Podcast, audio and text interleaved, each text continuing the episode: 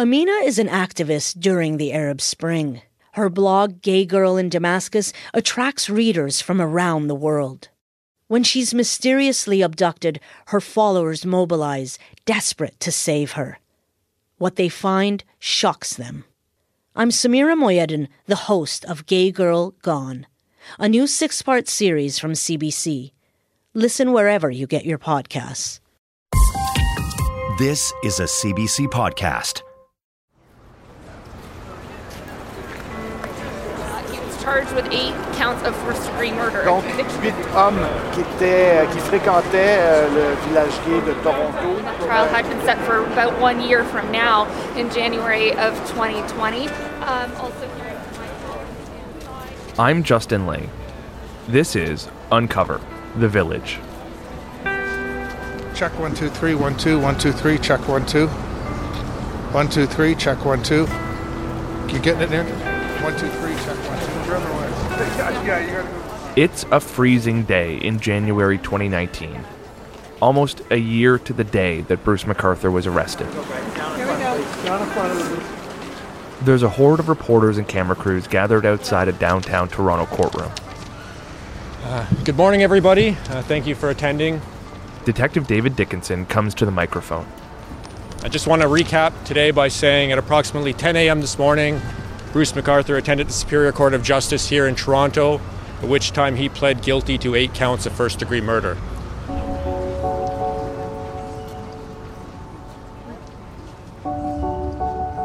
That morning, in one of the biggest courtrooms in the city, it is packed. With journalists, cops, community members, and friends and family of the victims. McArthur is led into the massive courtroom wearing a black sweater and a plaid shirt underneath. He looks paler and thinner than the last time I saw him. The judge reads out each of the first degree murder charges and asks how he pleads. That was for the murders of Skandaraj Navaratnam, Abdul Basir Faizi, Majeed Kayhan, Soroush Mahmudi, Krishna Kanagaratnam, You can feel the whole room holding its breath. Dean Lisowick, Selim Esen, and Andrew Kinsman.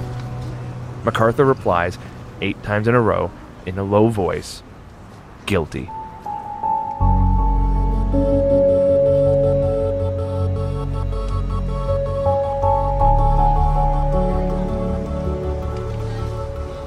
I would like to take this opportunity to recognize and acknowledge the family and friends of the victims in this case. It has been a long and traumatic process, and many made the difficult decision to attend in person today.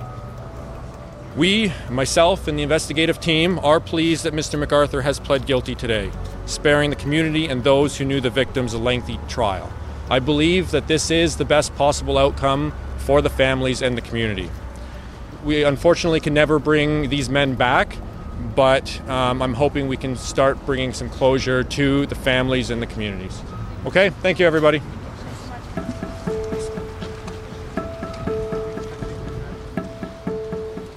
There would be no trial, but there is an agreed statement of facts. Through that, we learn the horrific truth about what Bruce McArthur did. Outside the courthouse, I'm going through the details with my producer Jennifer. He's pled to first degree, so that means it was premeditated. Yeah, it said it was planned and deliberate. I think was the language they used. There's references in some of the counts to staging the bodies. That he took pictures, and they have them. So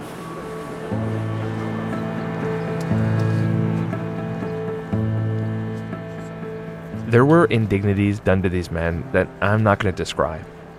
Had there been a trial, it would have released photographs that no one needs to see. So he kept basically souvenirs of all, some or all of his victims. One of Skandit's bracelets, a chain that Dean Lisowick had. He got Selim Esen's notebook. McArthur kept a lot of things. Police found copies of the missing persons posters in his apartment. There were newspaper stories about the murders on his computer. McArthur even saved a story I had written about how the disappearances of Andrew Kinsman and Selim Esen had revived fears of a serial killer. Back at a time when police said there wasn't one. The police located Mr. Kinsman's calendar, which had an entry for Bruce on June 26, 2017. That, that was the day he was murdered. A big piece of that evidence uh, was a, a note left by Andrew Kinsman himself. In hindsight, he left the name of his killer on his calendar. And, you know, it- That note in Andrew's calendar simply said Bruce. That afternoon, June 26, 2017, neighborhood surveillance footage caught Andrew getting into a red Dodge van with an unknown driver.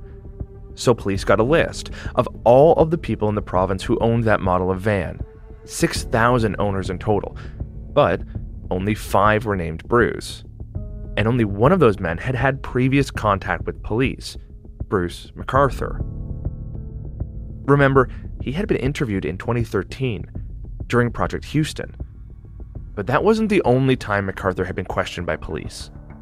Goes, get in the van, get in the van, light out. He wanted to have sex right then and there. So I said, okay. In the summer of 2016, Bruce McArthur met a man for sex. They had been seeing each other on and off for years. So he says, uh, put your arm over your head. And turns from a smile to a scowl. He had a scowl on his face and a look of anger, hatred, and with his full force his hand, open hand, he grabs my neck. Oh man, that hurt. That man has never been identified publicly, but he has spoken to some other reporters. He escaped the back of McArthur's van. He called 911 and he reported the assault. I know he was going to kill me. McArthur raced to the police station as well. He told his version of what happened that it was all consensual. Police chalked it up to a he said, he said situation. McArthur was never charged and he was let go. The officer who interviewed him that day is facing disciplinary charges.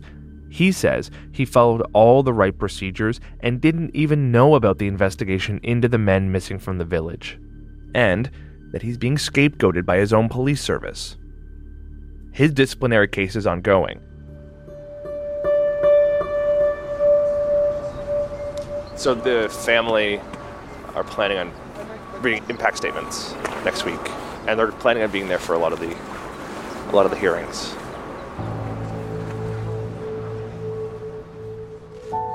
For two days, friends and family of the victims have the chance to read statements to the court, as do members of the community who reread them for us. We loved and cared for Selim. He was part of our community, and along with the pain and loss of Selim is the pain in wishing we could have protected him and prevented this horror and the sadness in wondering what could have been. It's hard to know. They are heartbreaking. Many people experience nightmares, PTSD, depression. It's impossible to overstate the impact these murders have had on Toronto's LGBTQ community. It's hard to know where to begin and how to find words to describe the profound and far reaching emotional impacts of this heinous crime. There's a concept within the LGBTQ community called chosen family. The men who were killed were our brothers. People's lives are put on hold. They can't sleep or eat, they can't work, they can't go to school or take care of their families. My name is Reverend Deana Dudley, and I'm the assistant pastor at the Metropolitan Community Church of Toronto. To people who were friends, co workers, and acquaintances of the victims, that grief is immediate and deeply painful.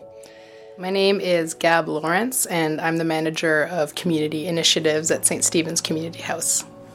Nothing can reconcile what happened. There is nothing more heinous than deliberately seeking out the most vulnerable of individuals. Even with the defendant in custody, it feels less safe. It feels less trustworthy. It feels less like home and family. Friends and family say the city has become a dark and scary place. A few who had close encounters with the defendant are virtually unable to leave their homes to this day because of their quite legitimate fears. We should be angry when we and our friends are subjected to hate and violence. We should be angry when we're stalked and our community becomes a hunting ground. There will always be the dreadful memories, the horrendous grief, the fears, the anger. But Toronto's LGBTQ community is also strong and resilient, and we too will survive, but have been changed forever.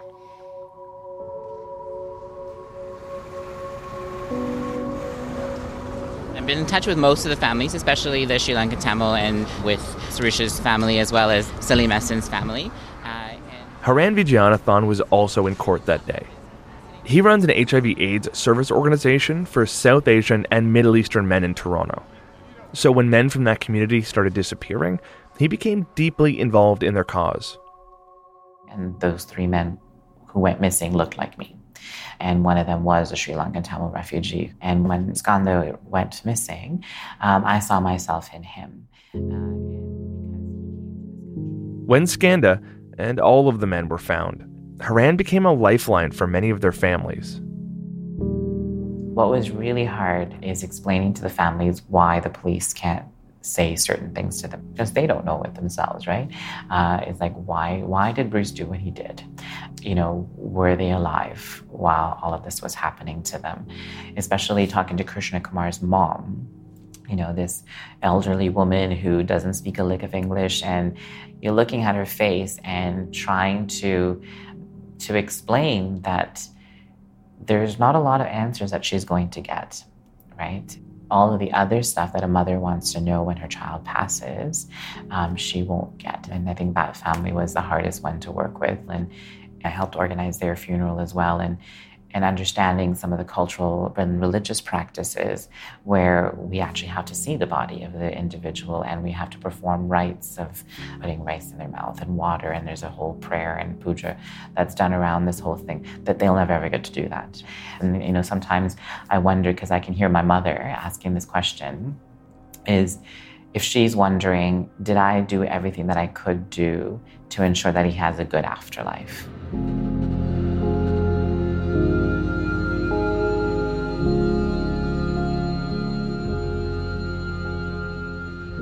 Bruce McArthur will serve life in prison, but he will be eligible for parole in 25 years, when he is more than 90 years old.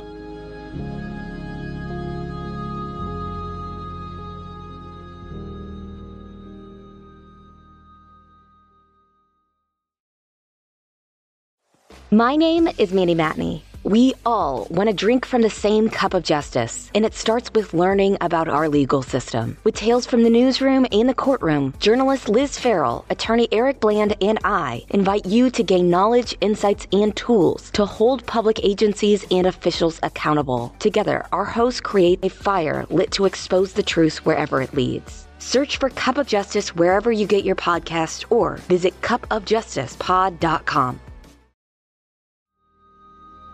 what happened during Project Houston? Why didn't we catch him sooner? You know, knowing what we know now that Bruce's name did come up in Faizi's diary of some sort, that he was investigated, why did we have to lose eight people? The biggest question for me is in 2013, where did the police mess up royally?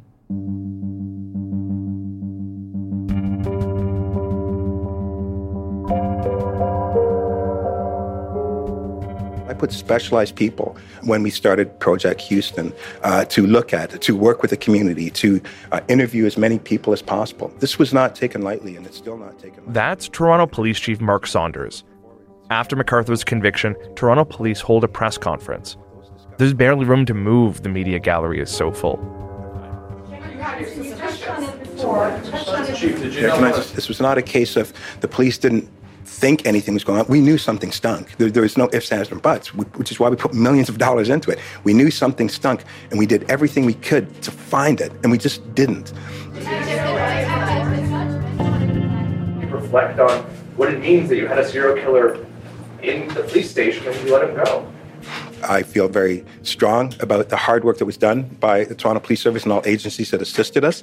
A lot of people are satisfied with the investigation when they sit down and listen to what happened and how it broke down. Some need answers to questions, as you are asking right now, and others are not satisfied. It was accurate and right when I said at this time there is no evidence to say that we had a serial um, um, killer. I can tell you the moment that we knew what we had, the moment we had evidence to tell us that, we acted immediately. And that's why we have this conclusion right now. Detective David Dickinson comes to the microphone. I ask him, What more did you need? Justin, the evidence was there on January 17th of 2018. And at any point when he was elevated to a person of interest to a suspect, the people and the resources changed to mitigate any risk to the public. And at the end of the day, the people did what they had to do on January 18th and we arrested them. Detective Dickinson and his team had McArthur's apartment under surveillance. They already suspected him of killing Andrew and Selim when they saw him go inside with another man. Fearing that man's life was in danger, they made the decision to knock on McArthur's door and make the arrest. They found the man handcuffed to the bed, against his will.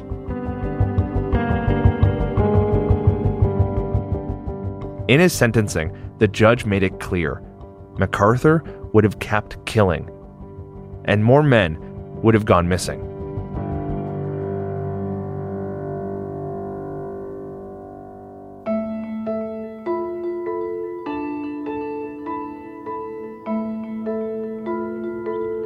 In light of the McArthur investigation, the city has created an independent review of how the police handle missing persons cases, especially cases involving queer and racialized people. Haran is part of that. We need to hold the system accountable to find out what happened and why did it take so long. The review is headed up by a former judge. She will look at whether systemic bias tainted the investigation cases. And I know the police actually say, turn around and say there were millions of dollars of resources put into Project Houston and nothing came of it. And no, one, anyone, the chief has gone on record that the community didn't step up, etc. Well, that's not the community's job. Right? Uh, we can report things, and the fact that you had the report and still didn't pay attention, there is a problem there when you look at the individuals that went missing and the communities that they belonged to, you know, some of them were precariously housed. Some of them didn't have status all of them were poor or working poor. I think this review and our intention of working with the system is to create change so that it doesn't happen again. We can't lose more people like this, especially in vulnerable communities. One thing that has hit home for me working on this story is how vulnerability can shift with time. The victims in the 1970s were gay men. Many of McArthur's victims were queer men of color, refugees, and immigrants we look at human rights and gay rights from a very privileged perspective. Uh, there's conversation around gay rights being so great that we can all live our lives and be be who we are, and that's great. But I think if you are someone who is out of the closet, who happens to be white or cisgendered, and is looking to get married, I think that's when gay rights matter. We don't recognize that racialized people still experience racism within the queer community or the LGBT community.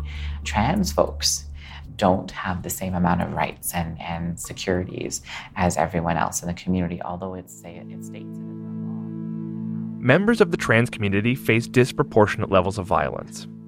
Canada has not published statistics on hate crimes targeting trans people, until 2017, the federal government did not even officially recognize gender identity and gender expression as protected classes. But independent studies show a huge number of trans people have experienced violence because of their identity. Many have said that they would not report those assaults to police. One study found nearly one in four trans people reported being harassed by the police. This external review will be investigating a lot of police practices around the entire LGBTQ community. But that review is largely limited to Toronto police. There is something that could address bigger societal issues a full blown public inquiry. And it's not the first serial killer situation that we've had, right? We've had Pickton. Robert Pickton was convicted of the murders of six women but was a suspect in the deaths of many more. Robert Pickton is Canada's most prolific serial killer. In 2010, the government of British Columbia ordered a public inquiry into the investigation of his murders. It lays most of the blame on police, accusing them of blatant failure and much worse you know, after the RCMP did an inquiry, they found that they could have found Pickton earlier if they had paid attention to certain things. But because it was Indigenous women, it was women who were addicted to substances or sex workers or any combination of that. There was systemic bias by the police. that's why no one paid really a whole lot of attention. Again, in this situation, it was very much the same. That inquiry led to sweeping recommendations on how police should deal with marginalized communities and how they should handle missing persons cases. Most notably, that police departments across the country set up dedicated missing persons units and make information about missing people available online. Police forces across the country adopted those recommendations. Toronto police ignored many of them. It wouldn't be until after the arrest of McArthur, more than five years after the Pickton report came out, the Toronto police finally started a dedicated missing persons team. It's being headed up by Stacey Gallant, who's also the head of the cold case homicide team. We want to we want to look at all missing person investigations and make sure that they're all getting their due attention. Make sure they're being worked on on a regular basis. We know we had some issues and that we have to bring things up and that we have to make some changes, so we're doing that actively. The review is going to be looking at historical things that we've done. So hopefully we're going to be in a position that we can say we've looked internally at ourselves and said we got to do things better and we've made some changes and the review will see that and that will come out at that point in time. It's frustrating to watch tragedies repeat themselves. The failures in the McArthur investigation were some of the same failures identified in the Pickton investigation. And these unsolved murders from the 70s, the demands for change and reform still ring so true. Over the course of reporting the story, I came across another example, one that looks so similar, one where police acknowledged their mistakes. Well, I wasn't a gay activist, and then along came HIV infection. And uh, we started dying off here in Montreal around 85. This is Michael Hendricks. He's a longtime activist from Montreal. In the early 90s, a wave of murders hit the city's queer community. We had all these people dying. Over the period of four years, we had 17 murders, and the resolution rate was about 59%. The majority were found in their own bedroom. The reason that we got such support in our own community was not out of sympathy, really. It was because of everything else the cops were doing. While they were neglecting the murders, they were busy raiding both lesbian and gay bars. If you're struck by how similar that sounds to Toronto in the late 1970s, it struck me too. But the similarities go beyond just the numbers. What we found most common was the murder itself. There was this phenomenon every single time we found it. Was overkilling of the cadavers. The number of stab wounds in the bodies was remarkable. Also, sometimes they'd been strangled and also stabbed. There was a lot of brutality to the bodies, which would indicate to us either homophobia or probably internalized homophobia, but we couldn't tell. But by the 1990s, Montreal's queer community was organized. The HIV AIDS crisis forced them to be. And we had the coffins already because we used them in our parades all the time. And we would deposit the coffin at the police station or whatever and then come pick it up later. Our leader, who was named Roger Leclerc, called a press conference, and we were asking for a parliamentary committee to look into the discrimination and violence against gays and lesbians in Quebec. Journalists were folding up their cameras and leaving, and somebody popped the question Mr. Leclerc, if they refuse to have public hearings, what are you going to do? Leclerc looked at him and laughed and said, If they refuse, then there's nothing wrong. So therefore, we should celebrate our freedom. So we will rent the stadium and we're going to invite all the homosexuals in Quebec to a big party to celebrate our liberation. And we're going to start with the judges and the members of parliament.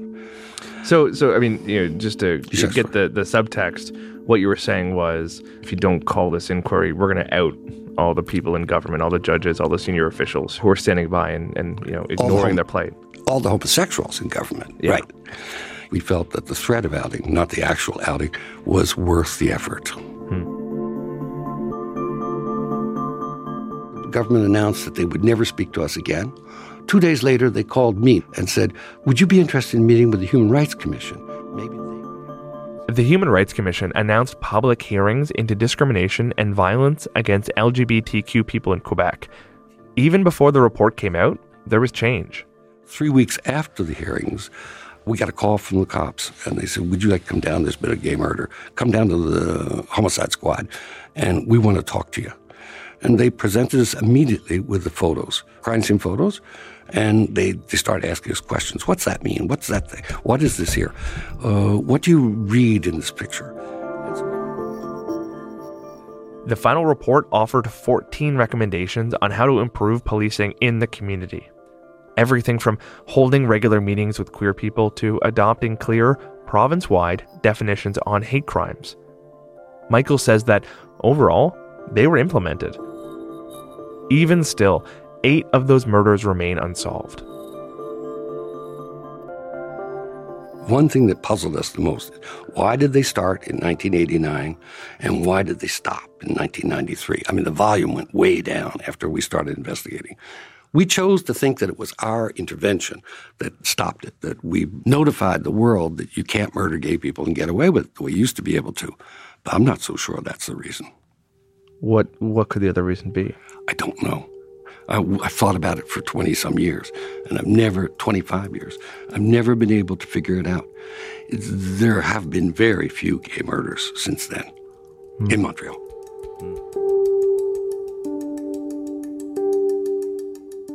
Back in Toronto, it's been a year since Stacey Gallant and the Toronto Police Cold Case team have reopened cases going back to the 1970s.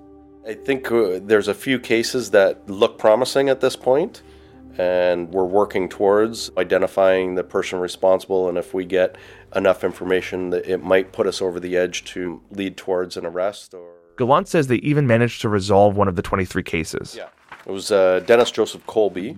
He was 47 years old at the time. Happened in 1995. Dennis Joseph Colby was an openly gay former school board trustee who was beaten to death in his own home. We sent in for analysis some of the evidence that we had at the time, put that in for fingerprints, DNA, that sort of thing. The DNA then came back to identifying the person that we believed is responsible for the murder of Mr. Colby.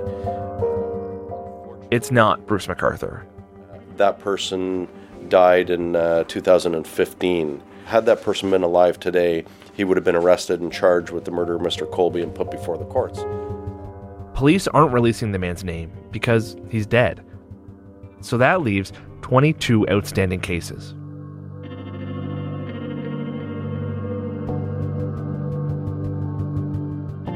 We actually engaged specialists to look at all these cases also doing the analysis on McArthur's and trying to see if there was any correlation between the old cases and what we know about MacArthur today. And, uh, you know, those analyses were all done, and there's been no. There's been nothing jumping out from that perspective either. Has there been any cases like that where you're kind of saying, you know, they were neighbors or they did, you know, no. work? Nothing. No. I can say there's uh, at least eight of the cases, he's been significantly ruled out. There's nothing within the case file itself or within the evidence that has any direct or circumstantial connection to Bruce McArthur to say that he was involved or knew the victim of those murders we've been speaking to one former investigator who, who says that he always had a person in mind for one of these cases, the murder of Sandy LeBlanc specifically, saying that there was a guy by the name of Edward Holness who he had a hunch that this was the guy. I bring up his name because he was arrested fully three years later for another homicide against a gay man. We're still awaiting testing at Center Forensic Sciences on that one, but I do recall that they did have persons of interest in that case. Uh, Gallant won't say if one of those persons of interest is Fast Eddie. I tell him that Fast Eddie was also murdered. So, in that case, what we would do is look for living relatives of the person.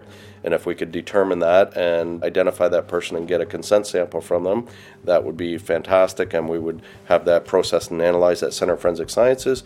Or in some cases, if the consent sample doesn't work and the person doesn't want to participate and assist with us, then we have to deploy other means to try and uh, obtain a sample to see whether or not it does make a connection.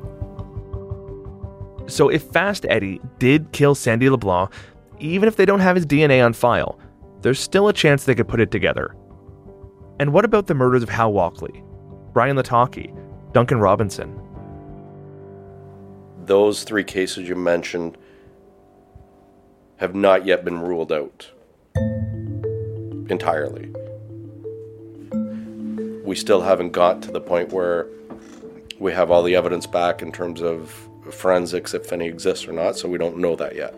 There may be some that ultimately remain potentially related because we have no way to say either way that they're not. Um, so some cases may sit in limbo, possibly forever. Maybe related to McArthur, maybe not.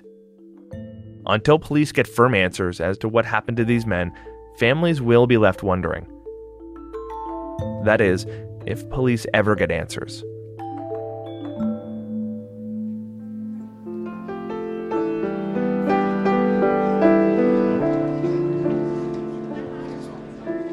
We hope that you again find the comfort you seek and recognize that there is no right or wrong way to grieve, but that if you find your emotions being stirred up tonight, this is again to be a safe place to shed our tears. Because eight men have died.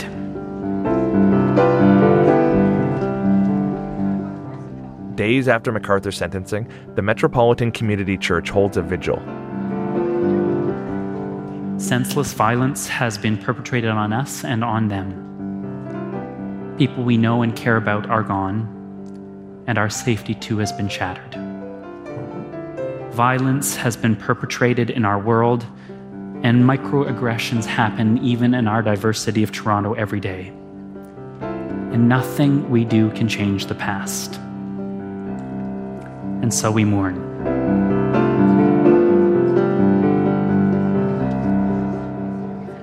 I spot Karen Fraser. There's Police Chief Mark Saunders, Inspector Idsinga, Detective Dickinson. The mayor is here too. There's a member of parliament, a city councillor, and a host of others from the community. Every pew is full. Before the serial killer was discovered in our midst, people of racialized LGBTQ communities in our city of Toronto had been saying for a long time there was something up. Many of us weren't sure until the true horrors of this tragedy were uncovered. I am deeply, deeply thankful for the hard work of the Alliance for South Asian AIDS Prevention, for Haran Vijayanathan, who is the executive director, that we might empower and embolden our South Asian and Middle Eastern family and friends and ensure that all, and I mean all, are truly included in this loving community of ours. And so at this time, I invite forward Haran to offer a few words. I look at Skandaraj. I hear his story. I saw myself especially when I first moved here and knew no one else but my friends and had little to no connection to community organizations. Now, if I went missing today, with all of the privilege that I have, I'm sure I would be found pretty quickly.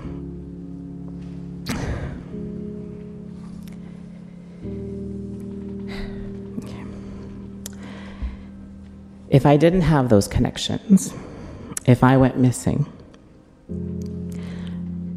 would my friends filing a complaint to the police be heard as they too are people of color or have little social status?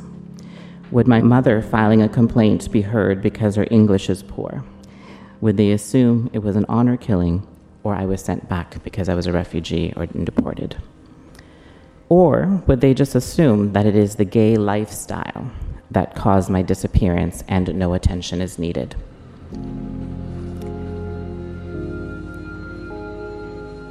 The ill treatment of sex workers, those struggling with addictions, the homeless, refugees, newcomers, racialized folks, the working poor has devastating impacts on all of us.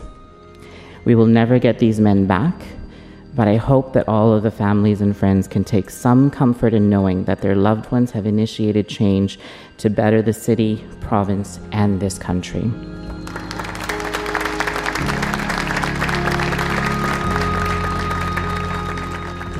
The traditions of many of the lost men are represented in the service. द्वासुपर्णा सयुजा साखाय समानं वृक्षं परिशस्वजाते Good evening, and I greet you with the greeting of Islam. Assalamu alaikum, peace be with you. Bismillah ar-Rahman ar-Rahim. In the rising of the sun and its going down, we remember them. In the blowing of the wind and in the chill of winter, we remember them. In the opening of the buds and in the rebirth of spring, we remember them. In the blueness of the sky and in the warmth of summer, we remember them. In the rustling of leaves and in the beauty of autumn, we remember them. Hearts began to break when the first of the eight men we honor here tonight went missing. Reverend Deana Dudley speaks. And our hearts may be broken, but we as individuals and a community, we are not broken. Hear me, people, we are not broken. We are afflicted in every way, but not crushed perplexed but not driven to despair, persecuted but not forsaken, struck down but not destroyed. Toronto and Toronto's LGBTQ community have suffered some utterly unfathomable blows in the past year, but we are strong. We have fought for a long time just to be who we are, and we're not giving up. We have fought for our rights here in Canada, and we continue to fight for the rights of LGBTQ people around the world. And we still have work to do, but we are strong because no one loved is ever lost forever. Love is stronger than death.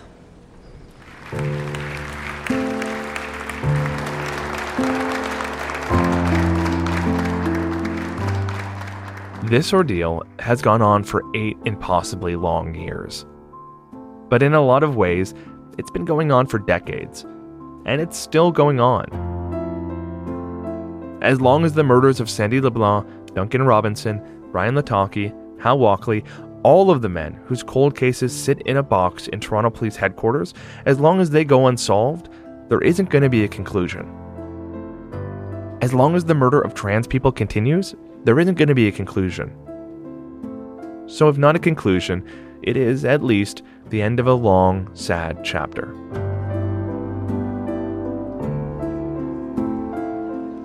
I'm thankful for each and every one of you for being with us tonight. The final speaker is Reverend Jeff Rock. He became the senior pastor here after Brent Hawkes retired.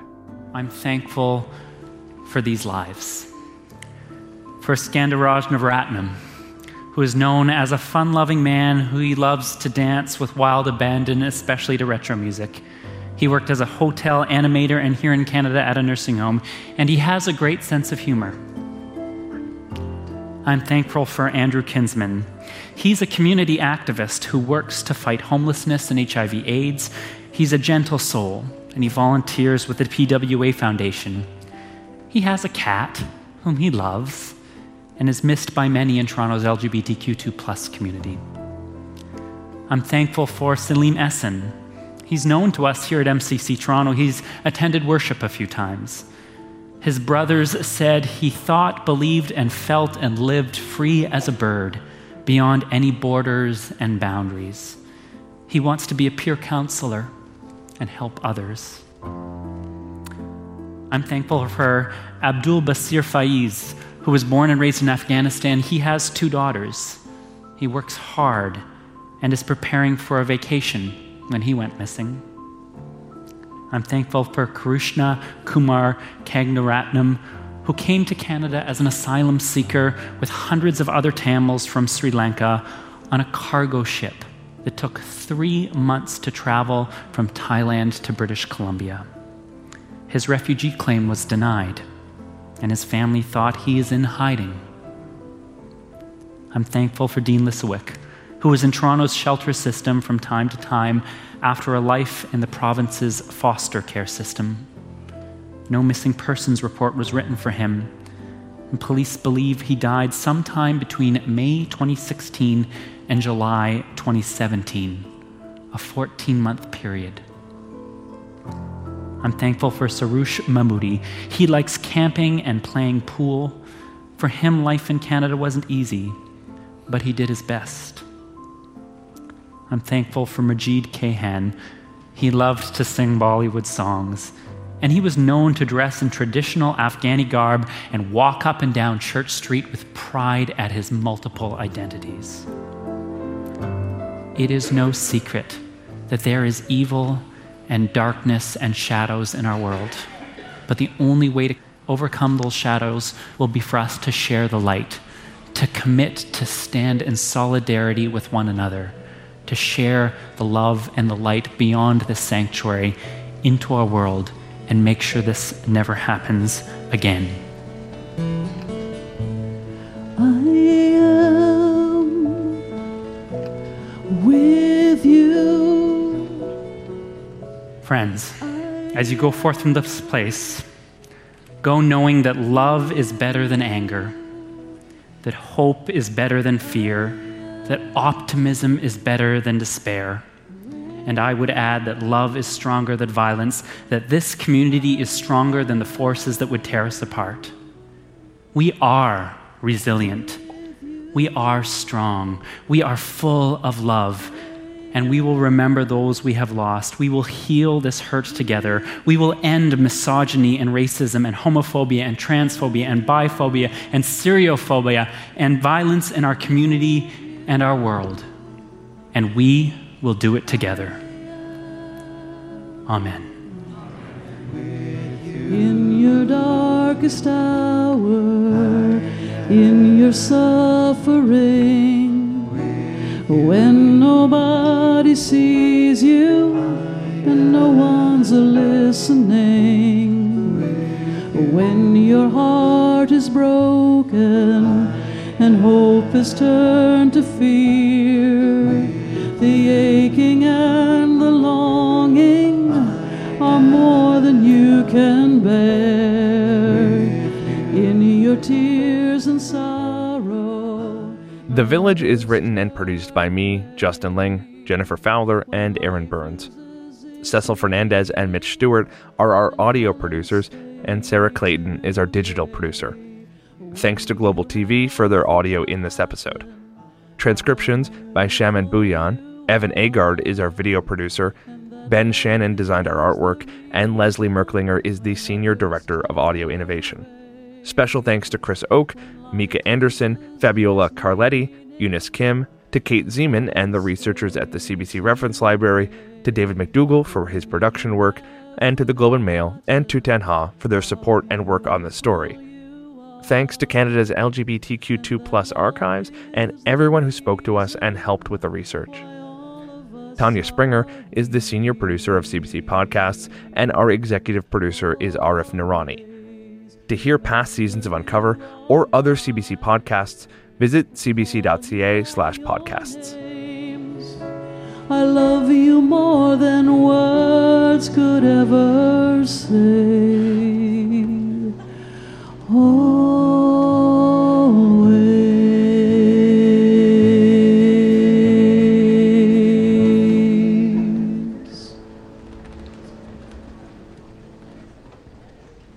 tuned for a special episode of Uncover the Village.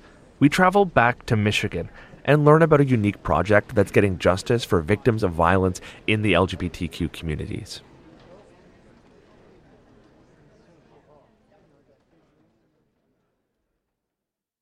For more CBC podcasts, go to cbc.ca slash podcasts.